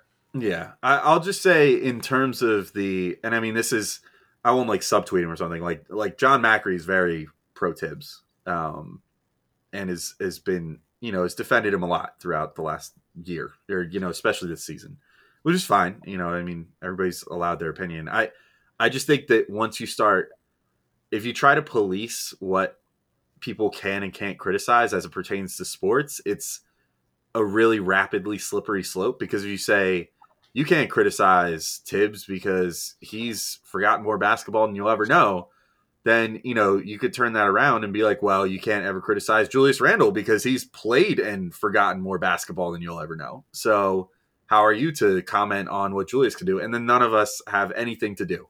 yeah, you can't you can't say anything about anything. exactly. Here's, here's the thing. The, one of my favorite sayings, I don't remember where I heard this from the first time, but it works perfectly for this one.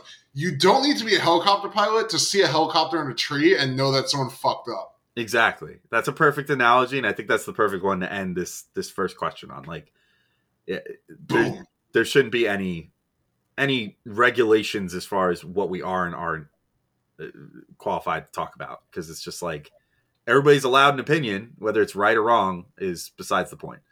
Um, and who you choose to put your faith in is completely up to you. Uh, you know, to which is to say, like Macri can be in support of Thibs all he wants to. Yeah, and, And that's so why I'm in anybody support of Elfrid Payton. Yeah. That's why I love Kemba Walker. Um, You've got mail. uh, our second question from Jax365 is Randle's performance lately him trying to stop the Knicks from getting a better draft pick? Uh, maybe because he might be a little afraid of the Knicks jumping in the lotto and getting Paolo Banchero, who's yeah, like apparently he's Randle, right? he's like a younger, better Randle. Yeah, yeah, or maybe I mean, not better at this point, but like younger with more potential Randle. Yeah, but isn't that other guy, the fucking white guy, his name Chet? Is that Chet his name? Holmgren? Yeah, Yeah, it, you know, isn't that a guy that'd be perfect to pair with Julius? Because I don't really know at this point, but it seems like it. Based I'm on actually- clips I've seen. To be honest, I'm a little more intrigued by Chet and Mitch potentially as a pair. Oh, you think Oh. is that guy a four? He looked. I thought he was a five. He's way too skinny to play five right now. Like he's Huh. like Porzingis minus 20 pounds his first year. Oh, is he that thin? He is very thin. So, but he's pretty mobile and like a good rim protector, but not the best rebounder, obviously. Although he seems to at least kind of know how to use his size, but he's also like a pretty damn good shooter. It seems like. All right. Um, well, I so- guess we could save that. Sorry, I, I got sidetracked there. oh, that's okay. I mean, you know, I, I'm just I know getting. you're Into, very happy to talk about draft picks. I'm just getting into my draft journey. Yeah, but- we, we- should be warming up. Fuck, I hate talking about draft picks. yeah. I'm There's starting much to. I'm. Fuck. I'm starting to look into these things a little more. I So know. Oh, god damn it. it's been a very contentious discussion in the uh, in the the Discord about whether Chet Holmgren is going to be able to put on weight and this sort of thing. I, I'm betting on the talent with him personally. So yeah, I mean maybe Julius Randle is a little scared because like if the Knicks let's say would jump to the number one pick and they wind up taking Chet Holmgren or Jabari uh, uh, Jabari Smith or Paolo Banchero, like yeah, Randle's days are probably numbered because unlike Obi Toppin, who they've been hesitant to sort of like look to trade Randall and and move things over. Like if you get one of those three guys who are definitely like a power forward, probably, and maybe with Chet can eventually be a center, um, you're probably moving off of Randle at that point rather than like moving Toppin or something because you could probably get more value. So. Yeah, I think that's maybe he is. Maybe he's intentionally uh, trying to sabotage. My my theory with Randle is that he saw that the writing was kind of on the wall, but he actually doesn't want to leave the Knicks. So he's been trying to play better lately to sort of salvage that relationship. I, I fucking hope so. yeah. You've got mail. Um, all right, next question from Jax365. Does Windhorst, Brian Windhorst, of course, look like Kingpin or Penguin? Uh, he says, I'm Team Kingpin. This is, of course, Brian Windhorst uh, from ESPN, who's a, uh, we'll say, um, robust individual. Um, Zach, what do you think? Is he more I don't, Kingpin know, or I don't Penguin? know. I don't know. I haven't seen. I, the only kingpin I know is from actually Spider Verse.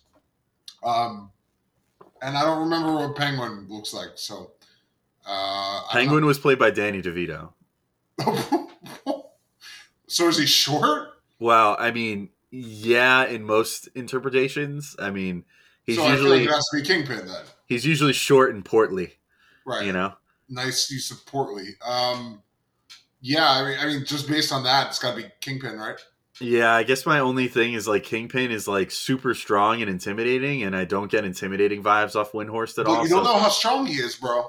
I yeah, I guess I don't. I'm still going. I'm gonna go with Penguin. I think Oh, so. We could be a split decision here. does Windhorst wear tuxedos? No, but he wears suits often. Well, on is TV. a suit a tuxedo, Alex? You're going to show up to a fucking black tie wedding in a suit? See how No, that but actually, what looks more like a penguin is if you wear just a white shirt with a black blazer, and that is Mm. what he wears a lot. it's He doesn't wear a tie usually. So, Okay, I will abstain. all right, Right. I'm I'm going penguin. No, you could you could say kingpin. It's fine. I no, just I. I actually don't give a shit. This is this is my polite That way of saying yeah, I don't was my way of backing out because I don't care. All right. You've got mail. Uh, all right. Next question from Jax is: uh, A magical creature allows the Knicks to have 25 years of success, but you must conquer your greatest fear. Will you do it? What would be your like fear factor? I, don't know what my greatest fear is. If it, yeah, it, honestly, I mean, just going offhand, like if that's like eating roaches, because that's fucking disgusting. I would not do it. That's not worth it. For 25 years of Knicks Dude, I don't give a fuck. This is a game. Here's the thing. Have you heard of the hedonic treadmill? Do you know what that is? No. Okay, so it's a it's a psychological concept where no matter what you give people, they get used to it eventually, because that's just human nature. Okay, if the Knicks had 25 years of success, I would get used to it after two years, and I'd start being spoiled again and complaining about dumb shit like we do now. It would just be uh, a different context. I'm good. I- So- I'll deal with whatever happens. Honestly, yeah, then Knicks fans would kind of turn into Lakers fans. And Lakers fans are really annoying. Yeah, except, Ex- ex- Lakers fans are a perfect example. Yeah. Because they've It's had so much nature. success and now they just think the world is owed to them every single year. And it's Yep, really annoying. It's it's literally human nature. yeah. Although I will not say that when we're talking to Lakers fans. Yeah. Uh, Oh, I would say a just Lakers fan. Yeah, that's just Lakers fans. I would say if I if it was going to be like Fear Factor style for me, I would probably lay I would probably have to lay in the big glass container or whatever, and like get covered in like snakes and spiders. And I I don't think I would do it either. I would just live with the the uh How long do you have to stay in that container? I don't know. I guess that would be up to the magical creature. It doesn't sound that bad. dude, would- it doesn't sound bad to you. I would be freaking the fuck yeah. out. Yeah. Oh well, right. That's true. Even if I was told beforehand that they're all devenomized and whatever, I'd still be like, Yeah. I would not be able to handle that. Uh, I'm not Okay, a good to know. spiders guy. What's so. your address again? what are you going to send me a crate of Unrelated. Yeah. Just curious. no, we'll uh, we'll leave that. We'll play that a little close to the vest. Okay. Good thing right. I will bring fake spiders to our next meetup. And you're gonna forget about this, and you're gonna think I forgot about this, but I won't. okay. This Uh, I, everyone can hear the the fake laugh. yeah, I'm sorry. I'm not going to do that because I can tell you're clearly actually terrified. I apologize. Yeah, no, I'm I'm sorry. I'm, I'm definitely not. I won't do Doing that. It was funny. I can hear it in your in your laugh. You're like, oh, okay. No, we're not doing any of that. You've got mail. Um, all right, next question. I actually thought it was one more from Jax, but I realized I miscategorized this question. So that's all the questions from Jax three six five. Thank you, Jax, from Three, uh, six, five. from uh, from the UK, if I'm not mistaken. Um, this was another one from Ronnie from Hell's Kitchen. I accidentally I wasn't paying attention when I was doing this earlier because you had just gotten on the call, and I was still pasting questions over, and I put in the wrong spot. This is another one from the real Ronnie from Hell's Kitchen, not Doug. Uh, if you could choose anyone to join you on the pod for Mail That Bag, who would you choose? Please don't say Hitler. oh, oh, Ronnie, who's your guy here? Um, I don't know. Like specifically for this show, Yeah, are we supposed? Does that? I, to- I assume that we could just talk about anything. it would it would have to be someone that we could develop an instant rapport with. Like, because I think part of what makes this show fun is that we know each other and joke around with each other and stuff. Yeah. Right. So I might Uh, like I want to say someone like a Breen or something like that, but he would be too straight laced. Um, I'm gonna I'm gonna go out on a limb and no, you know what? It would have to be like a good celebrity Knicks fan. Let you know what? I think Marrow. I want Marrow on the show. Is Kid Mero. Mero or Miro? I think Alex. it's I think it's Marrow. You better get this right, bro. You never know if he's listening. I think he says the kid Marrow when he introduces himself. Ooh, I don't actually know. I in my head it was Miro. So, um, you know, All right, we'll well, see who's right. whatever. Uh, at That's any rate, one. that fella, Okay, that's way one, one half of Desus and Marrow slash Miro. so much worse. That fella. one half of Desus and Miro slash Marrow. However, Oh. Jesus Christ! Um, but yeah, I think I think that would be who I pick, or or Desus, one of those two. They're celebrity Knicks fans, but they're That's like true, and they're pretty cool dudes. They're funny. I think I think the vibes would be good throughout the show, and we'd have Yeah, really but they time. would upstage us because they're way funnier than we are. So That's okay. I'm I'm fine idiots. with admitting that I could be upstaged. It's fine. Ooh, ooh, way to turn that around. Very Yeah. nice. Very nice. Yeah. So that. who's your pick? Do you have one? Uh, if it's to talk basketball, I don't know. Honestly, I know this sounds crazy, but maybe Phil Jackson. I just want to know what goes on in this guy's fucking head. Although he probably, you know, the thing is, he would answer questions honestly. Yeah. Yeah, and he would he would be a fucking weirdo too. I bet. Yeah, exactly. He would be on. What's that shit called? Like Peyote. mescaline or something. Yeah, peyote, whatever the fuck. He would just be on some shit like, ah, I'm just gonna go on this podcast. I don't give a fuck who these people are. He's not Yeah. gonna do any research. He's gonna say whatever he wants. It would be great. be on his vision quest during Yeah. the episode. Yeah. Yeah. yeah, that would be pretty fun. I, I don't I don't fault that choice at all. I think that would be good. Yes. You've got mail. All right, moving to our next question. This one comes from Twitter. Uh, Ryan O'Sullivan at RyRy underscore O'Sullivan. Who's the best player we can add realistically to maximize RJ's growth? And what would you give up to get this player? Interesting. That's a good question. What's your thought here? I, Because realistically, it's hard. I yeah, that's the realistically part. Like, let's just say the type of archetype that I th- and we've said this like eight jillion times on this show, but I think a Steph Curry type player, Right. someone who that ha- who has tons of shooting gravity, that could set RJ up for spot up looks, but also can accept spot up looks from RJ right. uh, when RJ's sort of running the show. what about Karl-Anthony Towns? I don't love KAT's defense, so I guess offensively, I think KAT could Yes, help. just on offense. Just on offense. A KAT would be great for RJ on offense, but defensively, the team would fall apart, which would hurt morale. So, Yeah, maybe. They're not that bad this year. yeah, but KAT still isn't like a great defender. I don't think. No, but you know, Maybe he's Sometimes. progressed a bit. Maybe like in like, and I mean, he would be somewhat realistic. I mean, maybe if we're going in that mold, maybe like an Embiid. Ooh, oh yeah. I mean, yeah. Well, the thing the thing with Embiid would be, and this is what I was trying to balance in my head. How do you balance guys who are good enough to deserve the ball in their hands that much? Yeah, Because you want to give RJ those reps as a you want to see what he could do. You know, that's why my thought went to Towns because Towns can be utilized as just a spot up shooter, and it's not like a waste of his talent. Like he's elite at that. Uh, Yeah. So you you want to give him post ups, but it's also totally fine to to use him as a pick and pop partner for RJ, right? Um, i- is it funny that Porzingis is one of the players? yeah. That'd be good. If I was could- sort of thinking like an idealized version of Porzingis would be pretty Yeah. great for him. it would be a good fit. Um, I'm trying to think who Well, else. fuck like- him. So no. I mean, Jokic maybe, but like, hello.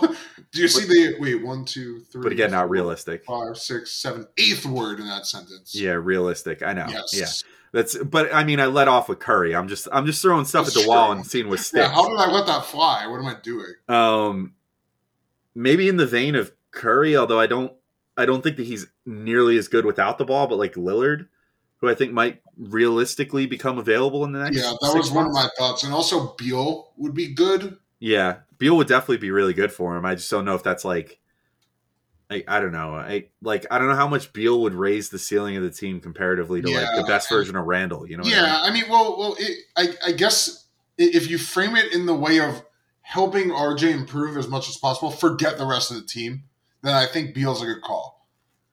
Maybe. the same, yeah, I think Lillard also is like, yeah, fuck it. Let's see. I, I think another, this isn't realistic, but someone I think that really fits this and this archetype would be good. Someone like Mike Conley, Yeah. who could, Yeah. who could get, who, who's really good at like managing a team. Because that sort of, that gets rid of the element that we're talking about here where guys are so ball dominant that it, that it's sort of, I- I don't know about stunting, but sort of limits what RJ can do Mhm. just by taking the ball out of his hands. But certain guys are able to control that really well. Y- You know what? I think I've got my final answer here. Oh, It's Kevin Durant. He's going to become available soon enough, ah, then- that'd be good. and then the Knicks can get him. He would he would Yeah. be great for RJ. Yeah, I mean, he is an MVP level player. so- I'm going to go Kevin. Durant. He'll be Yeah. he'll be asking out of there by like midway through next year. So Knicks can make their bid then. oh my god, can you fucking imagine? I can actually imagine that. Oh my god. And Oh, I would never shut my fucking mouth. I already don't. Whatever. That's nothing new. You've got mail. yeah. Uh, all right. So our next question here comes from Deuter Adam uh, via Discord. What's a Nubian? Uh, Uh, What? I don't know. Why am I Uh, thinking like Egypt? That's what said- popped into my head. So I've I have no idea why this is like relevant right now, but just googled it. Uh, Nubians, an ethno-linguistic group.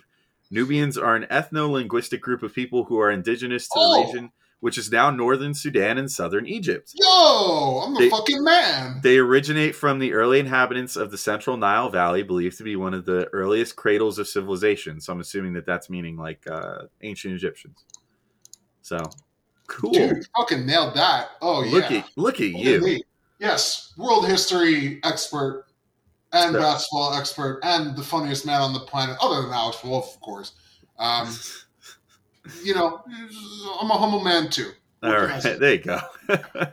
All right, so thanks, Dude or Adam. That was an interesting question. Uh, I hope the answer was sufficient for you. Yeah, is that my? Are you my history teacher? I hope not. If if they didn't Although I don't have one anymore. To be Yeah. clear, I'm 30 years old. Um, oh, it's never too late to go to school, but it is. No, I have a job. All right. So- All right. So for those of you listening, these uh, these next questions aren't nearly as dirty as last week, but I want to still do Knicks mail bag after dark. Hello,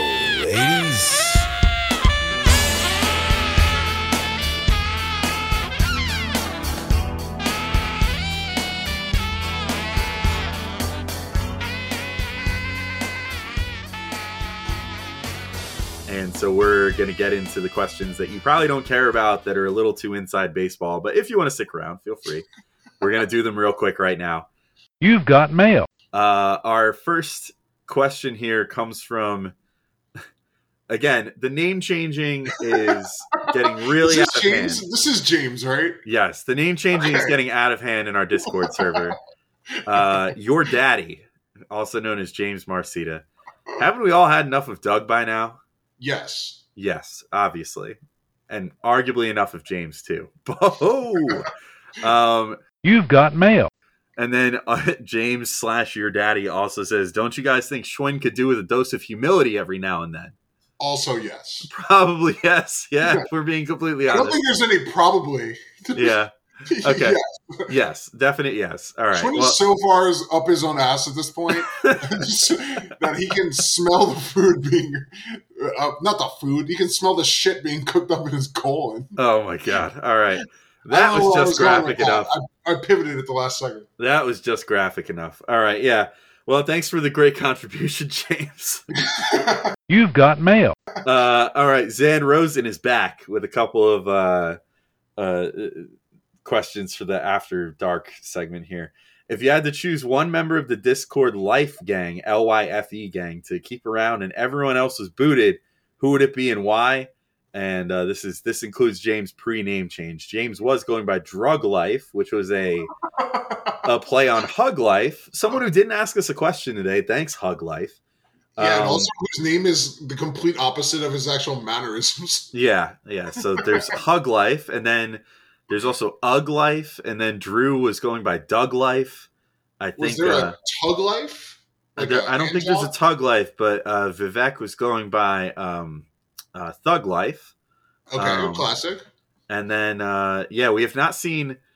We, we were saying before the show when we were going over this question, we have not seen an UG life like UGG, like like Tom Brady, but I think that would be a pretty good one. Um, Yeah, I live the you UGG said life. it, no one can do it. do you have a pair of Uggs? No, Oh, I do. I have like the moccasin style ones. They're really comfy. I can't justify spending that much money on anything that I, that's not leaving my house. My my wife got them for me, and actually I do wear them out Oh. sometimes. Like just if I have to like run quick errands or something, and it's really cold out, I'll wear them. And they're Put very on your comfy. shoes, bro. Huh? Why put on your shoes? They're, they're slippers, right? No, like they're made to go outside in. Like they have like a real a real sole on them, so you could Oh. you could go outside and stuff. That's Listen- like the magic of them. I, I gotta be honest, this is not fair to you or anyone else who wears Uggs, but the only experience I have with Uggs is middle school girls. Well, that's, literally like it. yeah, that's like the old old school like UGG boots, but they have a much bigger catalog than that. Like they have like the little slip on, you know, shoes. Like Are Like you being paid by them? Are you gunning for a sponsorship right now? I I am. Don't ruin it. We've Oh, already uh, look at us. We've got Ticket IQ and, and DraftKings. I'm trying to get Yeah, UGG on board here. We can work our way up to, to, to the Uggs, baby. Look, Tom Brady just retired. There's an opening here. Ooh, Okay, that's a great point. yeah. So we got to step in while the while the going's good. Start So, kissing your son, and we'll see. We'll see what we can do. yeah, I'll just start kissing children on the lips like a weirdo. Oh God! Someone's gonna cut that from the pod. Someone please cut that clip. oh well, jokes on you because I'm editing this and I'm leaving. true. Oh no! Oh no! All right. Well, anyway, um, if we were gonna cut one of the life gang, obviously it's James. We're cutting James. Yeah, just in general. Bye, James. See you later, buddy. Oh, bye. James or Drew. We're not going to cut any of our any of our lovely Patreon people because they're awesome, but no such luck for those Stricklandians. Unless Hug Life threatens to kill me. Yeah, I guess so, and I can maybe see that. He If hasn't done that yet, and shouts to him for that. If I Hug Life appreciate is is convinced that I'm an agent of the deep state and takes a hit out on me, then uh-huh. maybe maybe Hug Life instead. Got to strike before they can strike you. Yeah, you if know? anyone was gonna do it, it's Hug Life, right? yeah, yeah. So, all right, maybe Hug Life, but we're, Shouts we're gonna go Hug with Life, James. so- We're going to go with James and or Drew, or maybe just a package deal. We'll just say two for one. Yeah. James They- and Drew. they send them Peace. together because they'd hate that. Yeah, that would, and we'll banish them to an island together. Yes. That'll be like so fun. Yes. Yes. You've got mail. Uh, moving to our next question. Hey, speak of the devil. Uh, Oh. Drew Doug wants to know what past trauma did James have in childhood that made him into the online bully he is today. Oh, I think this is an easy answer. What do you think? Um, hmm, what past trauma did James have in childhood? What do you Um, usually associate bullies with? Being being bullied? No, but but why? Like like when you when you see a guy in a Corvette revving his engine. Oh, Oh, making up for a mile per hour small peen. Yes, Yeah. yes. There we go. All right, so James is making up for having a small peen. That's right. And Okay. well, it- it's a little sadder than that because you know uh, I'm sure a fair amount of people have small peens and don't act out. Uh, but James, you know, uh, unfortunately, someone found out in the locker room, uh, as will happen, and uh, he got made fun of a lot, and he took it out on other people, just like he was taking out on him. All right, It's a little Well- sad. that's James's Joker origin story. We just learned it. You've got mail. Uh, and then we'll end off. This is another one from Jax three six five. There we go. This is the fifth finger on the hand. Uh, the fifth question from Jax. Uh, Nice. Which Knick do you think is a hypocrite like Dr. Jordan Peterson? I don't know what Jordan Peterson did now, but yeah, I don't know either. Is he back? I, mean he's a, he's a shitty person, and he was the one that had the discussion recently with Joe Rogan about how black people aren't really black unless they're like super black or whatever. Like a very stupid discussion. I lost okay. brain cells. Okay. Uh, Joe Rogan was saying that like unless you're like literally from Africa and like the darkest color of black possible, that you can't be considered a black person, more or less. And that was essentially like him and Jordan Peterson going back and forth on that. It was really stupid. Okay. Yeah. Um. Weird. Yes. So I don't know if that's what's being referenced. That was the last time I saw his name come up. Wait, is is he a hypocrite because he said he's Jordan Peterson said that he is black? Well, basically, like he he was sitting there and he's like, he's like, who's to even say what black is? Like, look, I'm pretty tan. First off, he's white as shit. But then he's like, I'm pretty tan. I could be considered black. Like, who's to say Oh, what black even is anymore? Okay, that seems like a good guess as far as hypocritical. Maybe. I don't Well, know. Actually, it's not really hypocritical. That's saying something and doing the opposite, right? Yeah. Yeah. So I don't know. Whatever. I'm going to say the biggest hypocrite on the Knicks. And I mean, not to beat the dead horse a little further, but it's been Thibs this year. Oh, Preaching culture, preaching accountability, and all this other stuff. And yet, half the players on the team are held to one standard and half are held to the other. Hmm. that's So, fair. Yeah. that's fair. That's pretty much. I was it. gonna say Short- Julius. He's been playing better lately. Yeah. Yeah. Who else would be a hypocrite? Um, Uh, Nerlens. People Ner- suck. That's it. Nerlens said he loves defense and loves being a freak Yes, athlete, but yeah. then his knees said no. He's a hypocrite. When we gave Nerlens eight million dollars, he said he was going to play defense. what, what, what is this here? yeah. When, when we gave Nerlens eight million dollars, he said he would catch the ball five percent more, and somehow fifty percent less. yeah. He knocked the ball in our own basket. Yeah. Like, We never got to talk about that. I no mean, one really, asked it's a like- question about it. yeah, really, it's like hypocrite. Like, that's more just like being a liar, I guess. Hypocrite, I guess, is like preaching one thing and doing another. Well, yeah. In this case, he's preaching it when he's trying to get that contract. Ah, in my mind, All right. in my I mind. got you. It's I not got you. fair, but I'm running with it. No, I got it. I got it. I feel you. All right. Well, I think that was good answers. Uh, I think we could probably wrap this episode up because we already went way longer than we said we were going to once again. A tale as old as time. Tales all this time, but we got to go watch Boba Fett, which we had a 15 minute discussion about in the middle of this show, um, to see if we can rank it ahead of Hawkeye or Peacemaker. Um, Zach, do you have uh, anything you want to promote before we get off here? Fuck no. All right, as usual. Yeah. Um, yeah, I'm. I'm. I don't have anything to, to do either, other than if you're listening to this right now, uh, if you made it all the way to the end, congrats. I probably should have said something about this earlier, uh, but we're doing uh, one of our first like live stream things today. We're gonna keep an eye out on the Strickland Twitter today. We're gonna be doing a a live stream leading up to the trade deadline, so check that out. Schwinn Oh, cool. and uh, and Jeff, aka Frank Barrett, on Twitter, are gonna be. Uh, hosting the whole thing and leading us up to the trade deadline. So check that out. That's what I'll plug today. And uh, yeah, that's it. Till next time. Thanks for listening, guys. We'll be back in two weeks. The Knicks will maybe be a totally different team or maybe still be the same steaming pile of dog shit that we have in front of us today. Probably that. One way or the other, we'll be back in two One weeks. One way or the other. Maybe with Matt, maybe not. Maybe he'll continue ghosting us. So we'll see what happens. But thanks for listening, everybody. Talk to you all soon. Peace out.